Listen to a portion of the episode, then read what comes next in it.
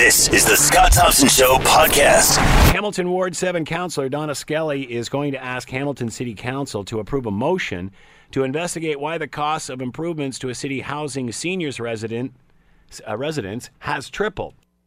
Originally uh, repaired to a parking lot at Mohawk Gardens, a city housing seniors facility, was approved in 2015 at 350 grand. It has uh, already ballooned to 1.1 million dollars. To talk more about all of this, City Councilor for Ward 7, Donna Skelly, she is with us now. Hello, Donna. How are you today? I'm great. How are you? I'm doing Scott? very well. Thanks for taking You the time to like join you're a little outraged about high rising costs for hydro. Oh, gee whiz. Have you heard that story before, Donna? Do you want to know of all the issues that people talk about? It is the number one issue. People are, you know, people are just tapped out. They're tapped out. They can't pay their bills. They're tired of it. And these are people who normally don't get involved and Yeah. follow the news closely and don't protest, but they're just angry. So kudos to you for And, and you know what, Donna? Donna, I understand that the there's now contracts signed and there's only so much you can do and blah blah blah. But you know, standing up and crying and admitting a mistake ain't a solution. Like obviously the solution, the system's broken, so she has to fix it. And at the very least, don't you think she should do some sort of report for the other provinces and the feds just to say, here's what we did wrong? Well, I agree with you there, but it also goes back to Dalton McGuinty. He's the um, boy. We're off topic already, but Yep. he is the, uh, the the person who implemented the Green Energy Act, and it was based on overpaying for power.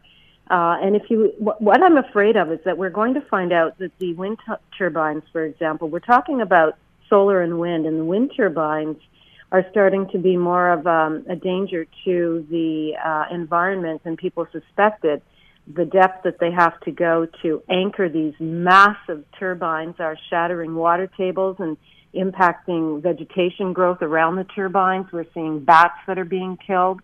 Um, so a lot of these green energy projects that we have overpaid, and I mean overpaid, entered into these ridiculous uh, contracts, are not only too costly, but they're actually, I think, harmful in some ways to the environment. So that's that's another discussion for another day. But I think that there's a, a lot more to this story than we understand. And the, you know, at the end result of all of this, Donna, is she's going to make people extremely skeptical about green energy, which is exactly the opposite of what her motives were. I mean, people are now looking at this and going, "It's all a sham." Exactly, and, and, and they're conserving their energy, but it's costing us in the long run because we have entered into these contracts and still have to abide by these contracts. Energy consumption by people being doing what is right has gone down, but because it's gone down, we have to pay more to make up for the shortfall. So it's been a, a very poorly thought out, ill conceived idea. I'd love to know who actually made money in these contracts. And I think if you look at the players who have made millions and millions and millions of dollars, you might recognize some names. I think that's another issue that we haven't really Yeah. delved into. But uh, I'm sure a lot of people made a lot of money on this act. All right, let's get back to uh, the city housing seniors residence. Uh, first of all, how did you stumble on this, and uh, what is the explanation for tripling the price? Well, uh, we don't know just yet. What has happened is I was elected in the spring, and this was actually approved back in the fall of 2015 under the previous counselor. Always done above board. Uh, $800,000 was earmarked for projects within Ward 7. The problem is 350 was earmarked specifically to improve a parking lot at Mohawk Gardens, which is a seniors residence. And afterwards, the counselor left, ran for another uh, level of government, was successful. The seat was vacant. I came on board in the spring, was told that there was some project taking place in at Mohawk Gardens, tried to track down information, and it was somewhat vague. Now, you have to understand that Hamilton Housing is a separate agency, although the city of Hamilton oversees it in a sense, and we supply money. We are, it is, an, it is at uh, arm's length. So I started tracking down as much information as I could, and the latest thing that came on my desk in November was the new estimate. Now, the original estimate to add additional visitors, well, some visitors parking spaces, uh, additional tenant spaces, and modifying the entrance was all in 350,000. The new estimate came in at 1.1 million, not including the 100 and almost $15,000 spent on consulting fees. Hmm. So, uh, what happens now? How does this move forward? Well, today at uh, council, it begins at 5 o'clock. I'll be putting forward a motion asking our city auditor to look at this. I've already spoken with him. I've already spoken to the chair of Hamilton Housing, our board, and I've spoken to the head of Hamilton Housing asking for answers to how these costs escalated, why this money was spent. Uh, we don't really have the answers. Most people are on board, and I think council will probably be on board having the auditor look at this. But my big concern not only is the fact that the price has escalated, but we have spent $115,000 on consulting fees on a parking lot, Scott. Yeah. Hmm. You know, and this is this is a, an agency, Hamilton Housing. It says it's strapped for cash. They cannot repair the buildings that they have. People are on this waiting list for years, and we blow one hundred and fifteen thousand dollars on consulting fees on a parking lot. I'm, I, I don't know if any of the um, people who were paid through these this consultant, if any of the work was was tendered out. Don't know. I've asked. We don't know yet. I'm hoping that the auditor can figure that out because city housing does have to follow procurement policy. I know that at one point, fifty-four thousand was paid to an engineering consulting company on work done on this on this parking lot. And you have to remember, no construction has begun yet. Yeah. So does anybody it- offer? Does anybody offer an opinion? Like, where does the buck stop? I mean, eh, how Well, do people how do people stopped, explain this? me. The buck has stopped. We're not spending another dime. Uh, I, there is no explanation. There was, I don't know how these checks were issued, who was approving it, why or if we tendered anything out. Most of, if not all of the people who've been paid so far are not Hamilton companies, which is another issue that I want addressed. Uh, I mean, as the city of Hamilton, I think we really should be looking within our own city to see if people have the qualifications to cover these these or, or fill in these projects. But um, I, I, the the buck has stopped. The project still has to go on at one point. It's too cold now, so there won't be any construction this year. These people are anxiously awaiting some form of some some visitors parking, and they deserve it. These are elderly people, and they have no visitors parking. The project was a viable project, but the costs have just soared. Why? I don't know, and hopefully our auditor will be able to figure that one out. Uh, is it a rule of thumb that these projects are usually tendered out? Yes, anything over ten thousand dollars should be tendered out. And there's no And- and there's no evidence of that at this point. None, none that I can find. Uh, how do you explain the fact that you can't or having difficulty getting information on that? I mean, the issue's one thing. Uh, your thoughts on the fact that y- you know we, you can't I'm you can't seem to be getting any answers. Concerned. I'm very concerned and very worried. Again, one of the reasons why we brought in the auditor and have asked council to approve him looking into this. Now, I r- recognize the fact that there was um, a vacancy after Councillor Duvall left and, and the election in the spring and when I came in. So there was a, you know, there was that period where there was nobody in office. But this was already being run by Hamilton Housing. So they have to figure out what happened and why we didn't, you know, how this, how this escalated to the point it is today. And hopefully, as I said, that the um, auditor will be able to answer that. But I am concerned because there's there's just not enough money to come forward with a hundred or 1.1 million dollars to address issues in a parking lot. So that's off the table. We will do something to address the issue of uh, lack of visitors parking. So you've notified the chair of the board of City Housing Hamilton Yes. about this. What was their response? Did they know that this had happened? He was surprised as well. It was it was Chad, Chad Collins. He was very surprised and very supportive of me looking into it and wanted to know what happened. How can you not No, know? How can you not know this is going on? If you're well, the chair of the board, necess- I don't know. I don't know, but I don't think that they are personally involved in all of the projects that take place. right? Um, so, and most people thought that the work was was actually going forward. It wasn't until we started asking more and more and more and more questions that we realized that a the project hadn't really begun, but the money had been spent, one hundred and fifteen thousand in consulting fees.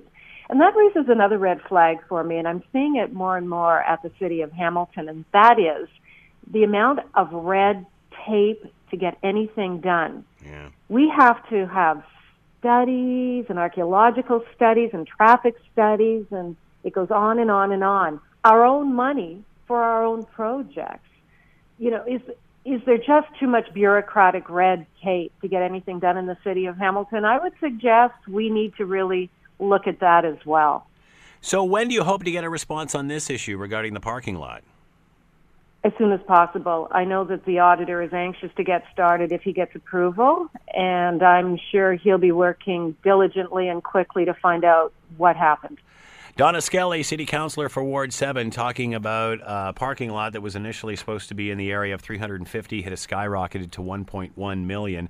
Uh, this, of course, uh, City Housing of Hamilton and Mohawk Gardens. Donna, thanks for the time and insight. Much appreciated. Nice to talk to you.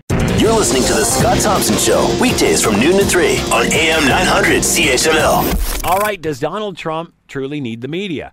I think that uh, uh, over this last U.S. election, uh, U.S. media and probably media in general has taken a huge blow because they got it wrong. We got it wrong. Uh, not only was Hillary really not leading, there really wasn't that much support for her. And at the end of the day, everybody misjudged the disenfranchised in America. This wasn't about voting for a racist Donald. This was about voting for anybody but the status quo. And they're willing to put in the person they did, and he's everything that everyone says he is, because even that, in their view, was better than the status quo. That's the message, I believe, that Premier Kathleen Wynne is finally getting. That's why she's being outspoken on the energy file at this point and has ignored us for years. Uh, so what happened was Donald Trump. Uh, of course, he's evading the media, uh, not standing and, and, answering questions and, and, and, and their critiques and, and what is going on. Uh, instead, he just goes to YouTube and does a two or three minute video about what his policy is going to be. He doesn't do it in front of any of the traditional media. And then, of course, what happens is the traditional media just goes and views it and then cuts out what they want. So I can certainly see everyone's point that you know, he's not being accountable. He's not letting people ask him questions. Totally agree with that. But he's also sending a very, very strong message to the traditional media, and that is I don't need you. Because I can get my message out unedited to my audience without any interference from the traditional media, as opposed to doing an interview in front of them and then them picking and choosing what segments they're going to air. At least this way. And if I was a politician, no matter what my political stripe is, I'd be doing this. I'd be making them chase me and say, here's my position, here's my social media platform, here's what I'm going to do. Now, you come to me and ask questions about it. But first, I want to get my message out, unedited, unbiased, from my lips, and not after the bias of the media and whatever they decide to show on their programs. So I see both sides of this. Uh, whether you agree with one or the other, what is I, I, what I don't think you can ignore here is the media landscape is changing, and it will never be the same again. Uh, to talk more about all of this, Michael Traugott is with us, Professor Emeritus of Communication Studies and Political Science, Authority on Communication, University of Michigan, and is with us now. Hello, Michael. How are you today? Pretty good. Good to be with you again, Scott. Thank you for taking the time. We greatly appreciate this. You know, there's a part of this that scares me, and then there's another part that says, yeah, you go. Um, this, the media landscape is drastically changing when it comes to elections, isn't it?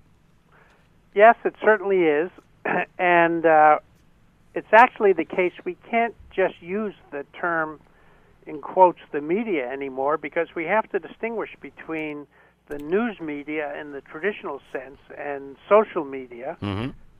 and uh, self-generated media like uh, you know Twitter and uh, videos posted online. Um, yeah, you're absolutely right. It seems that everybody is now the media. Everybody now has the ability to to, to put their message forth unchallenged. Um, I can certainly see everybody being upset that he hasn't stood there and allowed people to question what it is that he's doing. On the other hand, can you blame him for using YouTube to get his message out unbiased? Well, I can. I, I wouldn't use the word blame, but I think I could fault him uh, for the tendencies that he's demonstrating. And of course, he's not the president yet. Maybe some of this will change by January 20th. Um, because uh, control over the message is very important to him. Donald Trump is a creature of, by, and for the media, especially in the entertainment sense. But the news media have a responsibility uh, to hold elected officials accountable. And one of the ways they do that is through, uh, you know, routine interactions in the form of press conferences or press availabilities. So, uh, even though he would prefer not to answer questions from the press, and there are a lot of traditional news organizations that he doesn't like very well, uh, par- part of his role is to do this periodically. This is a tension that has existed for some time between whoever is the president and the White House press corps. Uh, we've seen it here in Canada where, where, our last prime minister wouldn't do scrums anymore, uh, and a lot different from the one that is uh, in now. Um, you know, I certainly agree that yes, he has to be held accountable. He has to stand up in front of the press and answer questions. But when you think about it, why would somebody else, if you were trying to put a one minute or two minute message together, why would you stand up in front of the traditional media and try to get that across only to have them edit it, edit their version of it, and put it on their show? Wouldn't it make more sense to get the leader's message in its entirety and then have the media dissect it? What's wrong with him? And, and, it could be any politician. What's wrong with somebody getting their message out unedited? Before the questions start rather well, than rather than standing in front of the traditional media and then letting them carve it up and present whatever they want. This way the president gets whatever he wanted to say out and he also gets out or the media gets out what they want because they just watch the video and cut out what they want anyway. Well, I, I, I would say there's a there's a, a number of points here. First of all, the president uh, does have the option to do this. It started with Ronald Reagan in these Saturday morning radio addresses. Mm-hmm. And the Obama White House has produced uh, brief videos on particular topics. But that that is not the same as the president occasionally answering questions of the White House press corps. Mm-hmm. I, I would also point out that the president has other audiences than people who might support him in an election or who would be willing to support a particular policy initiative. He has uh, leaders of foreign countries. Uh, he has people who are engaged in, in treaties and agreements with the United States who are also interested in what he says, but also how he answers questions about things that affect them. There should be uh, obviously a menu of opportunities for the president to communicate. And the question uh, that we don't know about yet is for example, who will be his press secretary and routinely interact with uh, press corps in Washington, mm-hmm. and what kind of uh, interactions will he agree to have routinely with the press? And I think that um, there were two two incidents last week in the last few days in the United States. Uh, uh, a meeting he had with representatives and anchors of uh, television news mm-hmm. outlets, which he held uh, off the record. They agreed to this, mm-hmm. and then he lectured them, mm-hmm. and they couldn't report on it. And then a kind of a minor kerfluffle with the New York Times about whether he would be on or off the record.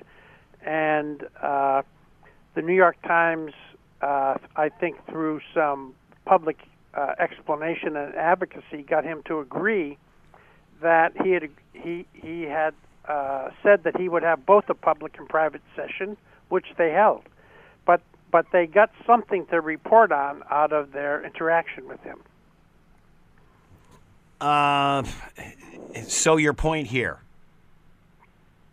Well, um, he, you know, Donald Trump demonstrated on multiple occasions during the course of the campaign and in the transition that he is interested in promoting his businesses, whether or not you know he continues mm-hmm. to have a substantial interest in them, through a series of contrived news events, like the one he held on the opening day of his uh, the soft opening of his new hotel. Mm-hmm. Uh, and he generates attention, if not news, by the event with the television network people showing up at the uh, Trump Tower. But they didn't. There was no news generated out of his meeting at the hotel, and there was no news because of an embargo generated uh, from his meeting with the TV executives and anchors. So um, he's trying to have his cake and eat it too. He he he's he's trying to gin up excitement, if not anxiety, hmm. about mm. what he's doing, without giving away much by way of detail or actually anything newsworthy. But he's just grabbing uh, attention and coverage in the news hole or in the uh, uh, available time slots on television. I would certainly agree with that 100%. I mean, he, there, there is no better manipulator of the media than he is. Um, but that being said, once he, and of course, he has to answer questions from the media, he has to be able to, uh, you know, he has to be held account uh, to account for what he does. But what I'm specifically talking about is that releasing of the message or the two or three minute video.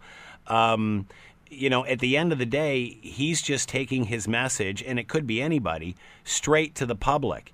Is that so wrong as long as he makes himself available to, to be critiqued on it, to, to, to be held account uh, for it? Well, uh, based upon you know our j- just the limited experience that we've had so far, uh, we know that there are some things that he says that he doesn't follow through on. Yeah. uh, and secondly, there are some important pieces of policy coming up, like his interest in uh, fixing Obamacare, where the devil is in the details. Mm-hmm. Somebody eventually is going to have to talk about uh, exactly what it is that he wants done to the Affordable Care Act. So he he can't do little brief snippets uh, perpetually about policy directions without giving any information about the details. Uh, again, all questions that need to be addressed, and of course, that's exactly what what he needs to do. That being said, does he have to do it through traditional means? I mean, how has this changed the media landscape? Because I think the public is a very has a very cautious view of traditional media after the election. Uh, I don't think they thought they were being told the truth uh, you know, at, at, certain times. And it certainly w- was obvious, you know, rightly or wrongly, that they favored a certain candidate, and then everybody was totally stunned when, of course, the opposite happened. Now that he is taking control of it into his own hands, is that not the future? I mean, can you not see future politicians doing this rather than than letting the media paint a picture of them that they they believe isn't true? Well, I mean, and again, from this, I'm saying that you know at least the first message out is his, and then the media can do with it whatever they want, as opposed to the other way around, where the message comes out and then the media manipulates it before the public hears it. Sure. So I I, I think you asked me two things, and I'm going to an- I'm going to give you two different answers. Um, the problem with the coverage of the election is uh, not that the polls suggested that Hillary Clinton would win by an average of about three or a little more than three percentage points, because it looks like she's going to win the popular vote by almost two percentage points, maybe 1.8, when all the votes are counted. It's that they didn't report carefully about the difference between the popular vote and the electoral college outcome. Mm-hmm. So I think in the end, the the popular vote is going to look like the estimates from the polls, but problems with the polls in certain critical states uh, didn't indicate the reasonable prospect that he would catch up and beat her by even 10 or 20,000 votes in a few key states and therefore get all of their electoral votes. So I think there was a breakdown in the coverage, but uh, I think it was either lack of attention or confusion among journalists about the difference between the popular vote and the electoral college vote.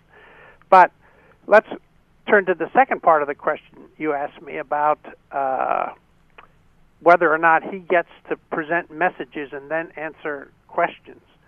Um, he wants an unfiltered uh, way to talk to the public. Mm-hmm. And we have to be concerned about the possibility that he presents the most optimistic uh, version of the policies that he wants to pursue, ignoring completely uh, any uh, uh potential pitfalls. And public policy is an area in which the devil is in the details. Mm-hmm.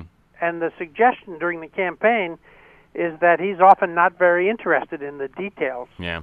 of public policy. And that's an important function, I think, that uh, uh, journalists uh, pursue. Now, the problem with social media journalists uh, is that they don't get to interact with the president or the spokesperson of the president or the agency personnel that he's going to appoint because they're not present in Washington. And it's virtually impossible for them to, you know, direct questions to these people about the details. That's a that's a uh, a task that falls to either pool reporters or to the White House press corps. And so I, I, would reiterate that the issue here is trying to find an appropriate balance between control of the message in the White House, which of course every president is interested in, and some accountability on uh, the details, which falls primarily to uh, news organizations and the journalists that represent them. Uh, one last question. We don't have much time left. Where does this leave the traditional media moving forward when it comes to election coverage? Well, I think there's a lot of soul searching going on right now um, about how well they did and and whether they need to change anything.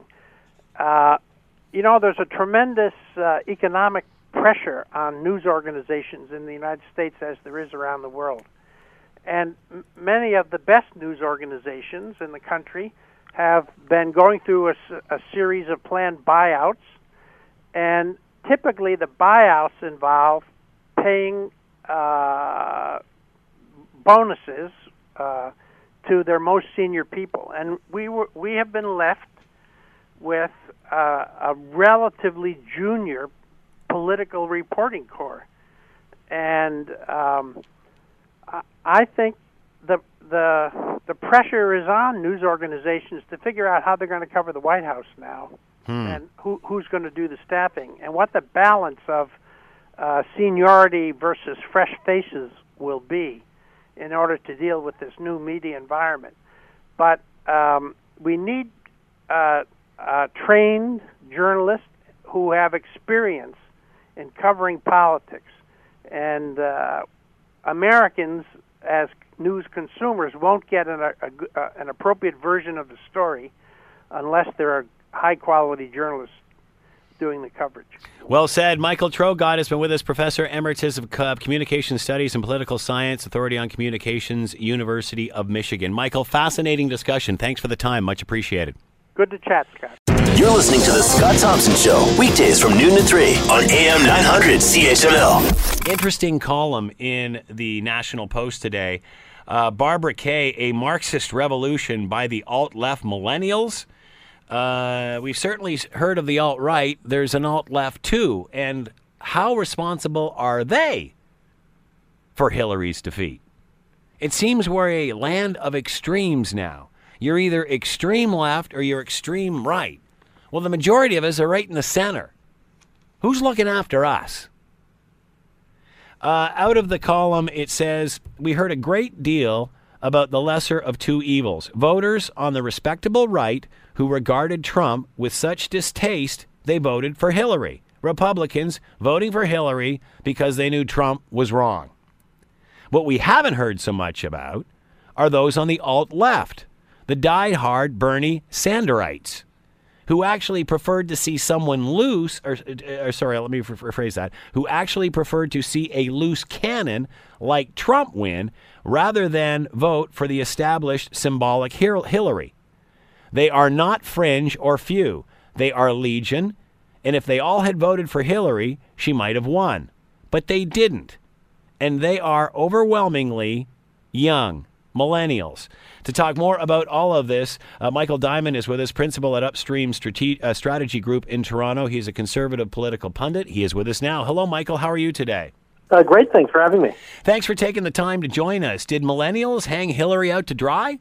You know, there's a few ways to consider how and if they did. So one is their voter their voter participation was not at any level uh, that was going to be required for a candidate who was banking on support from millennials to uh, to make a difference. And the other thing that you can look at is what the primary race did to Hillary, because you know Americans have often said, you know, one one to the uh, to the left or the right to win your respective uh, primary, and then move back to the center for the general election. But because of the Sanders insurgent, uh, Hillary Clinton had to take such unauthentic uh, positions in that nomination race that she just blew her credibility with the center and was never going to gain traction with the group that was pushing her to the fringe to be anti-trade, to be anti-Wall Street when she was taking big money for speeches to Wall Street. It was never going to be believable. So she made friends with no one because of that.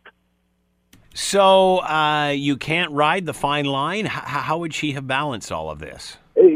Hillary Clinton was just the probably worst possible politician to try and balance that. She she would have been much better off to have stayed authentic and be a pro trade Democrat, a moderate Democrat in the mold of her husband, instead of be pushed to the left like Bernie Sanders, which the left never trusted. You know, it's been a long time. The Clintons have been around for so long. There wasn't any sort of ambiguity about what she actually believes, except that she wanted to win. And and so to those more idealistic young voters, the people who might be making up the alt left, it was never worth the uh, compromise of voting for Hillary Clinton. Uh, are there or, or is there uh, an alt left movement within the Democratic Party who are just as disenfranchised as the alt right? Well, you know, I'd say it's actually probably a worse, uh, worse uh, situation for the Democrats in this regard because at least the Republicans not only won, but they uh, held control of all three. And it looks like Donald Trump, you know, if uh, he's talking about appointing Mitt Romney to uh, to cabinet, for example, and today he has Nikki Haley as ambassador to the United Nations, isn't going to be as adversarial to the various factions of the party. So under Trump's leadership and Paul Ryan in the House, they may be able to keep the tent together. But the Democrats, where they have no levers of power, breaking the party up and really rebelling against the party controls isn't a high risk proposition because, as Donald Trump would ask you, what the hell do you have to lose?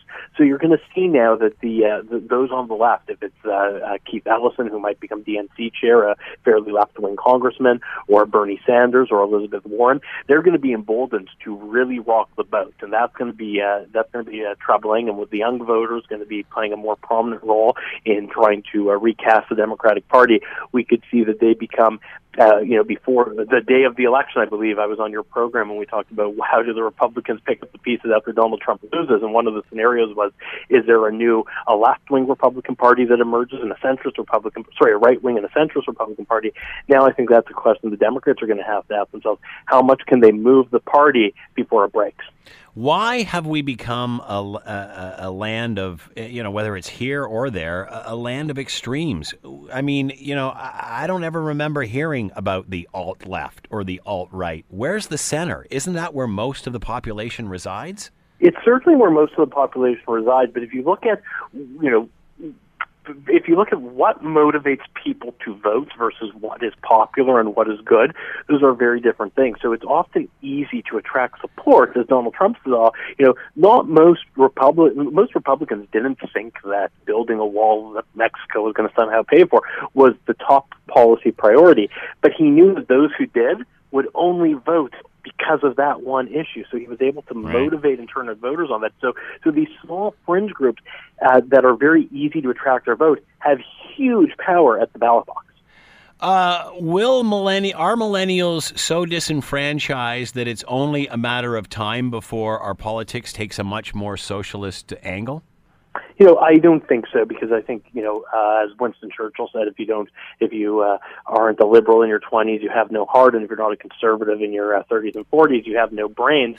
and I think if, if you look at various immigrant groups, various uh, age groups, uh, you know, it's the same people who went and voted for Donald Trump and voted for George W. Bush were also the college students who were burning braziers and protesting the Vietnam War in the 70s and, you know, would never have voted for Richard Nixon. So as we age and change, so do the reasons we would vote. So you think this is all cyclical? Absolutely, and, and it's not the first time we've seen behavior like this. It's the first time we've seen behavior of this where it's not that you have to be a mainstream journalist, uh, uh, mainstream media journalist to communicate, because now anyone who has a cell phone or a broadband connection can really tell the world what they think. So, so they the voice is definitely amplified, but it's uh, not a new phenomenon. Uh, Post World War II, even in the 80s, you know, bringing down the wall, it seemed that we were all for freedom. Why are we now so uh, extreme? Why, why, where, where's that, where's that, that those values gone from the from the 40s through the 80s? Well, it, part of that is I think that's a great question or a great uh, great thing to talk about is we've really lost touch with uh, the threat of uh, that, that sort of oppression that was going to uh, remove freedom from us. We've lost touch with the world being at total war. You know, there's definitely huge security threats, and we're sort of in a period of prolonged uh, war, but it's not a total war anymore. So we don't have those same values that these are things that are very sacred that we need to protect. Uh, so, is the only way for millennials to survive is to become more socialist? Uh, the only way for millennials to survive, I think, is to you know stop being fickle uh, you know go find a job make some money pay taxes and then you know start voting for republicans. You know some will say that's a little unfair michael. You know i uh, you go ahead. yeah I'm, I'm, just gonna i'm just gonna millennial. I'm just gonna stand over here while the eggs go your way you know they'd be they'd be hitting one of their own. I was a uh, you know child of uh, the '80s, but yeah. mid '80s, so uh, uh, you know, and uh, I, I can say you know I can say things like that, I suppose. But uh, no, you know, a- absolutely. I mean, we're going to see so- some of these voters who are you know were hardcore Sanders votes are going to remain on the left wing of the Democratic Party, but I think a lot of them are going to moderate and become either more mainstream members of the Democratic Party, and a lot of them will eventually uh, end up voting Republican like their parents, and it uh, it shocks and appalls them that their dad would you know drive a uh, drive a Cadillac and vote for a Republican, but one day they're going to do. All right, I want to get your take on uh, Donald Trump and his handling of the media. A lot of people are upset. Uh, I certainly do believe that he has to stand up in front of.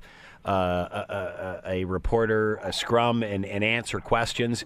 But obviously he's he's not happy with the traditional media, uh, and you know we certainly saw the bias uh, in the last U.S. election.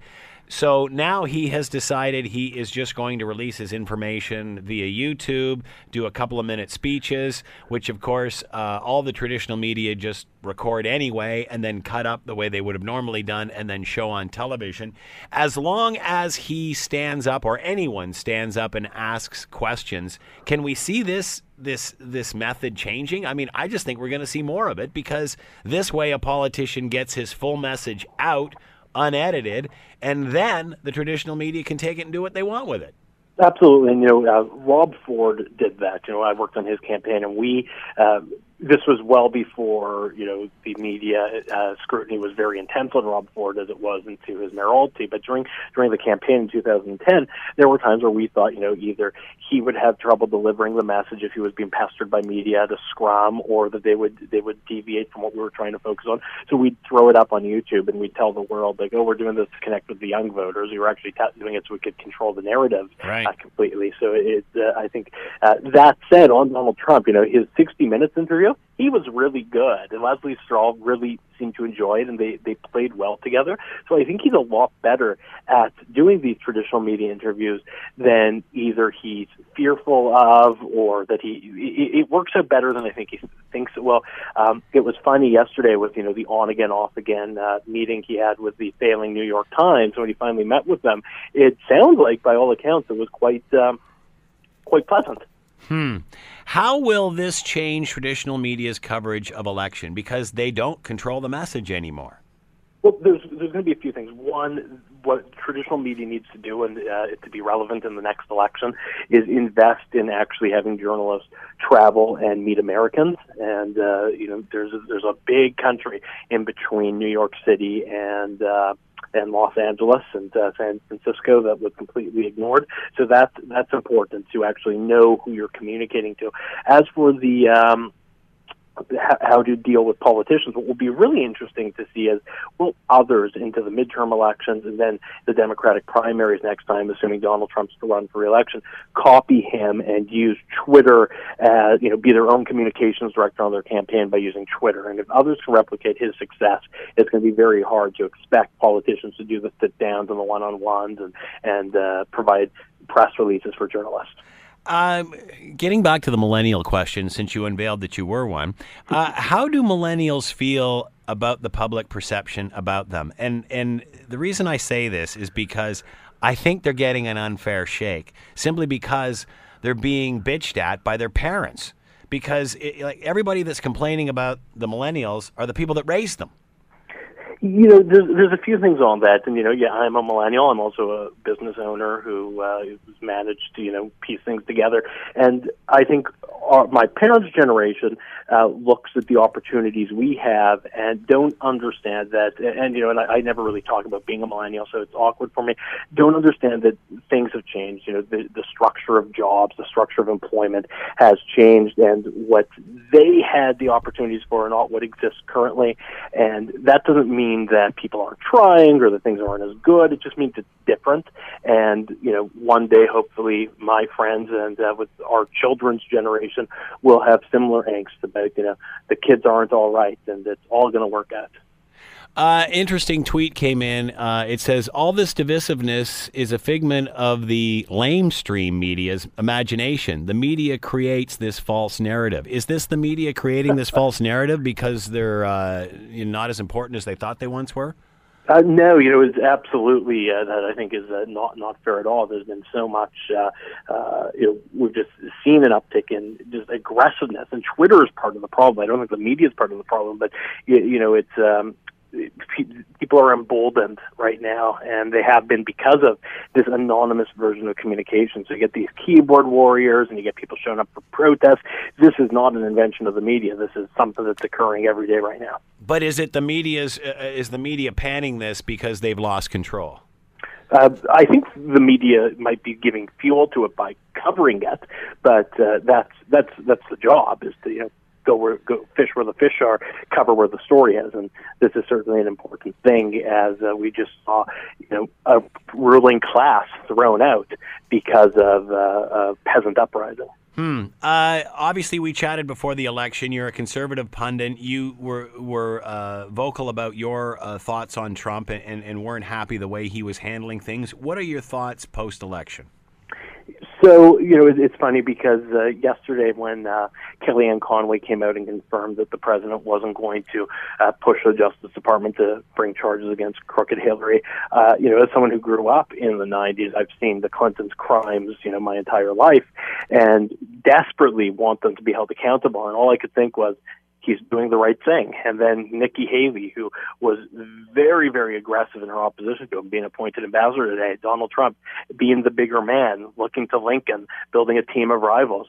And the first few weeks of the Trump administration have shocked me in that he has, for the most part, done what someone should do. And uh, you know, all of a sudden, uh, this wall might not actually happen. And there, there's so much he's walking back from, and he'll probably govern more from the center. And what will be really interesting to see is his hardcore supporters were they there because of his personality, or were they there because of his policy? And I think for a lot of them, it was his personality. Uh, as you mentioned, no jail for for Hillary. Some uh, some of his uh, right wing supporters are upset about this. Will it get to the point where no, there's not going to be a wall either? No, there's not going to be that. No, there's not going to be any of that. Uh, do you think we'll get to a all of a sudden people will have an epiphany saying none of this crap's going to happen? I think you know, at some point it's going to be like, gosh, why why didn't we just make Jeb Bush uh, president? Because yeah. we're not going to have a wall. We're not going to repeal and replace and uproot and branch Obamacare. You know, Mexico's not going to pay for anything. We're not going to deport absolutely everyone. Um, you know, maybe we should have elected Jeb Bush. But uh, if it's about policy, he's going to be in trouble for reelection. If it's about how he talks and, you know, that he's willing to say things that, you know, maybe your grandfather was willing to say, but that your parents certainly wouldn't, uh, and that's why people liked him, he'll probably be okay because he's not going to change his personality. Uh, one last question uh, scrapping the Trans Pacific Partnership. Your thoughts on that? You know, it's, uh, it's, it's, uh, interesting because he really hasn't talked about NAFTA too much, and so this is something since the Americans hadn't opted in completely, uh, he's able to do as he'll be able to do as president. NAFTA is going to be trickier for her. Uh, it's uh, you know my, my only thought is uh, good news for Canadian auto part manufacturers. All right, Michael Diamond has been with us, principal of Upstream Strategy Group in Toronto and a conservative political pundit. Michael, thanks for the time as always. Much appreciated. Thank you. The Scott Thompson Show, weekdays from noon to 3 on AM 900 CHML.